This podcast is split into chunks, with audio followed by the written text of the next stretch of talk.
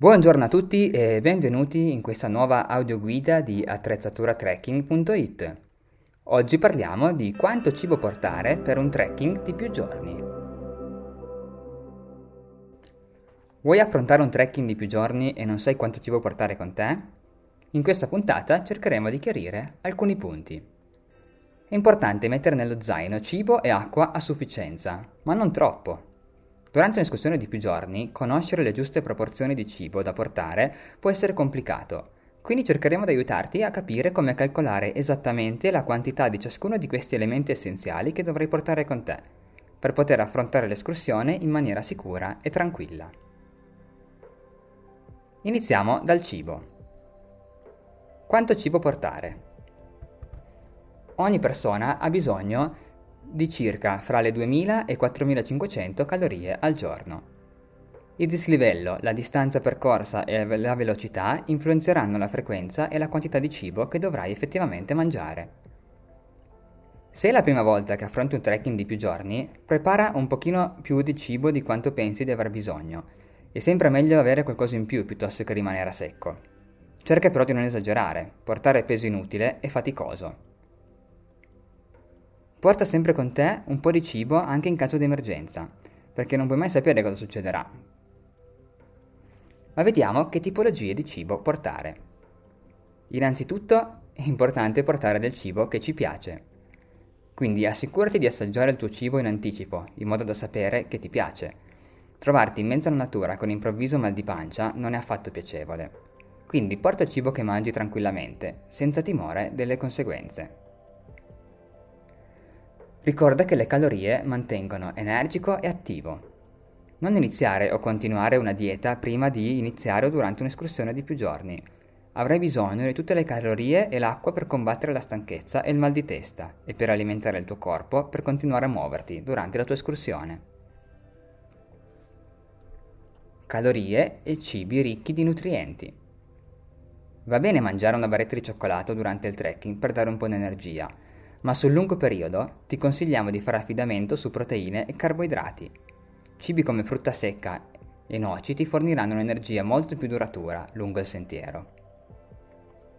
Occhio anche agli ingombri. Cerca di portare il più possibile cibi leggeri e poco ingombranti. Considera l'idea di riconfezionare il cibo in buste di plastica per ridurne l'ingombro. Assicurati anche di etichettare chiaramente i sacchetti e appuntarti le indicazioni di cottura. Cucinare in modo semplice. A meno che tu non sia uno chef esperto, porta sempre pasti facili da cucinare. Assicurati anche di portare alcuni cibi che non necessitino di cottura, nel caso in cui il fornello non funzioni correttamente. Cerca fonti d'acqua vicine per comodità. Controlla quali fonti d'acqua potrai trovare durante la tua escursione la disponibilità d'acqua lungo il percorso farà sì che il tuo zaino possa restare molto più leggero, dovendo trasportare meno acqua e potendola ricaricare lungo l'escursione. Ricordati che la comodità ha il suo prezzo. Pasti liofilizzati e cibi ad alto contenuto energetico possono essere anche molto costosi, ma alla fine di una lunga giornata, quando sei stanco e tutto ciò che puoi fare è mettere a bollire l'acqua, questi lussi ti saranno giustificati. Parliamo ora di acqua. Pianifica di bere dai 2 ai 4 litri di acqua al giorno. Dovresti bere più acqua rispetto a quella che bevi normalmente a casa. Portane con te il giusto quantitativo. L'acqua è alla base di tutto. Trovarsi assetati senza possibilità di bere può essere anche molto pericoloso. Considera l'idea di portare una sacca d'acqua. Le sacche idriche, chiamate anche camel bags, rendono il trasporto di acqua più comodo durante le escursioni, perché non devi fermarti e prendere la borraccia per idratarti, puoi bere direttamente dal tubo mentre sei in movimento. Ricordati anche di non portare più acqua del necessario. Se il sentiero prevede sorgenti o fontane di acqua potabile, porta con te solo l'acqua per arrivare alla fonte successiva. L'acqua pesa, e anche molto, ed è inutile portarne in eccesso se sai che potrai trovarne altra lungo il cammino. Se invece non ci sono sorgenti di acqua potabili, allora conviene fare bene le valutazioni a casa prima di partire. Parliamo ora del carburante e del gas. Preparerai il caffè ogni mattina? Avrai bisogno di sciogliere la neve per riempire le borse dell'acqua calda nel sacco a pelo? Preparerai cibo liofilizzato o cibo normale? Se hai intenzione di mangiare cose come pasta, patate, riso o altri amidi, dovrai portare più carburante perché richiedono un tempo di cottura più lungo. Ti consigliamo di esercitarti a cucinare e preparare il caffè con il fornello da campo in anticipo.